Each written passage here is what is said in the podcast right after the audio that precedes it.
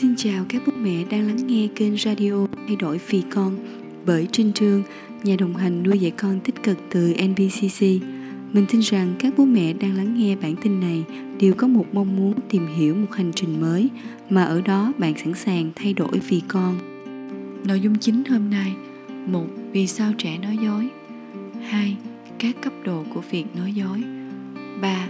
Làm thế nào để giúp con tránh được việc nói dối và 4. Áp dụng trong tình huống làm rơi vỡ điện thoại của bố.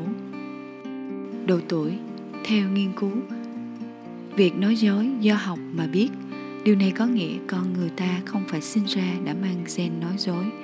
Thường chỉ sau 4 tuổi, trẻ con mới học được cách nói dối. Vậy vì sao trẻ lại nói dối? Lý do thứ nhất, chúng ta nói dối vì sợ bị la mắng khi còn nhỏ hoặc bị nhận phán xét khi trưởng thành ta không cảm thấy an toàn để nói thật. Trong trường hợp này, việc cần làm là hãy cho trẻ cảm giác an toàn khi nói thật, dù là việc bất như ý hay hành vi sai trái. Hãy giải thích cho con ý nghĩa của việc giới hạn, hỗ trợ con thực hiện mọi việc trong an toàn và truyền tải cho con ý nghĩa của sự trung thực. Đồng thời, hãy dành thời gian quan sát con đừng khiến trẻ cảm thấy lo sợ nếu lỡ làm sai hay bị phát hiện một hành vi sai trái. Hãy cho con biết, bạn ở bên cạnh để giúp bé, không phải để trách mắng hay trừng phạt. Hai, chúng ta nói dối để làm hài lòng người khác. Ví dụ, khi ta cảm thấy yêu thích một việc gì đó ở trẻ, thường có xu hướng biểu lộ sự đồng ý, thì trẻ sẽ có xu hướng thực hiện một việc để đạt được sự hài lòng từ bố mẹ hoặc người chăm sóc. Lý do thứ ba, chúng ta nói dối vì đã quen với việc nói dối khi còn nhỏ. Tấm gương đầu tiên và ảnh hưởng lớn trong quá trình trẻ trưởng thành là bố mẹ. Nếu chúng ta thường xuyên không trung thực thì thật khó để dạy con không nói dối. Bạn cũng không thể bảo, mẹ đang rất ổn. Dù bản thân thật sự đang rất cần được giúp đỡ hay nóng giận việc bị nỗi sợ lấn át và cảm giác thiếu an toàn sẽ khiến con trẻ trở nên khép mình và mất kết nối với bố mẹ.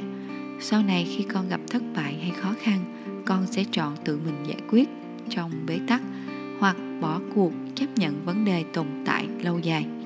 Được chấp nhận lắng nghe trong tình yêu vô điều kiện sẽ là bài học đầu tiên của món quà trung thực ta có thể dành cho con.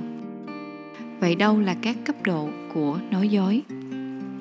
Theo thạc sĩ tâm lý Lê Nhất Phương Hồng thì có 5 cấp độ của việc nói dối. Đó là chối, dối, gian và xảo quyệt. Chối nghĩa là trẻ từ chối liên quan đến một hành vi nào đấy. Dối là trẻ sẽ không chối mà bảo rằng mình không có thực hiện hành vi ấy. Gian vì không có cơ hội nói thật nên sẽ sắp xếp sao cho hợp lý lời nói dối của mình. Cấp độ 4 xảo Đến mức độ này, trẻ sẽ bài trí đi kèm việc mách nước cho người khác nhận phần lỗi của mình. Và cuối cùng là quyệt, nghĩa là một đứa trẻ khi bị tổn thương mất hết niềm tin thì sẽ trở nên quyệt, vui sướng khi thấy người khác cũng phải chịu khổ như mình hoặc vì mình mà khổ. Vậy ta có thể làm gì để giúp con không trở nên chó dối gian xạo quyệt? Bước 1. Cho con và bố mẹ thời gian trầm lại, quan sát và cho con thời gian lắng nghe lương tâm cho mọi hành vi sai trái của mình. Đồng thời, bố mẹ cần bình tĩnh và làm gương trước sự việc. Hai, miêu tả sự việc và khen ngợi sự trung thực của bé. Hãy mô tả sự việc thay vì gắn nhãn. Trân trọng sự trung thực của bé và cảm ơn con vì đã nói thật và nhận lỗi. Bước 3 thể hiện sự đồng cảm, hướng dẫn con lắng nghe tiếng nói bên trong hãy gọi tên cảm xúc cho trẻ. Có phải con đang sợ vì làm vỡ điện thoại của bố đúng không? Con đang cảm thấy có lỗi hay đang áy náy vì đã lỡ làm sai? Bước 4 hướng dẫn con nhận lỗi về đề xuất giải pháp khắc phục hậu quả. Thay vì trừng phạt, hãy cùng con suy nghĩ để giải quyết vấn đề. Mình nhận lỗi rồi mình cùng đi tìm giải pháp. 3. Áp dụng trong tình huống. Hai anh em làm vỡ điện thoại của bố. Hãy tưởng tượng tình huống này. Hai anh em cùng xem điện thoại thì rơi xoảng, màn hình vỡ nát.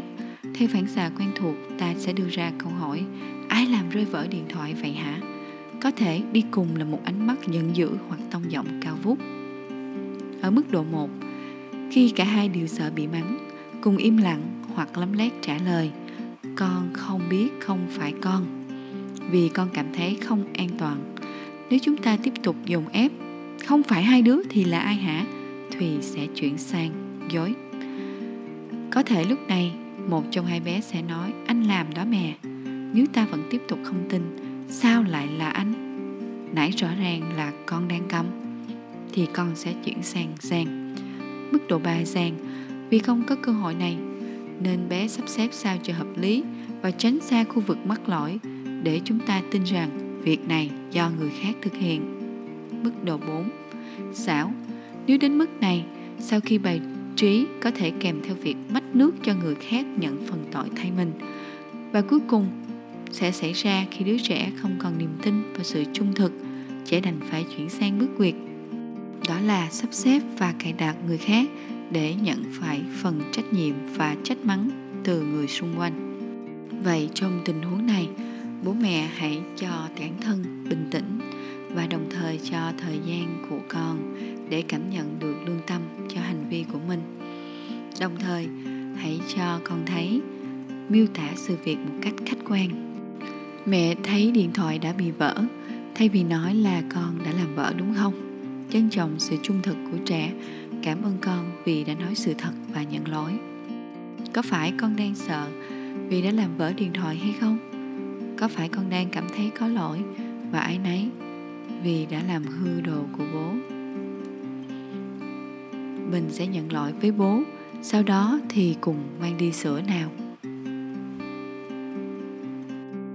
Ai trong chúng ta chưa từng nói dối? Vì nhiều lý do, nhưng khi được nói thật thì trút được gánh nặng trong lòng. Chậm lại một chút, nhận thấy lý do con nói dối sẽ giúp ta chọn đúng cách phản hồi với con, từ đó có thể xây dựng cho con tính trung thực nội dung kế tiếp phần 8 tổn thương con đầu lòng. Dấu hiệu con đã bị tổn thương bố mẹ có thể làm gì trong tình huống này? Và cuối cùng đồng hành tình huống con 3 tuổi có em.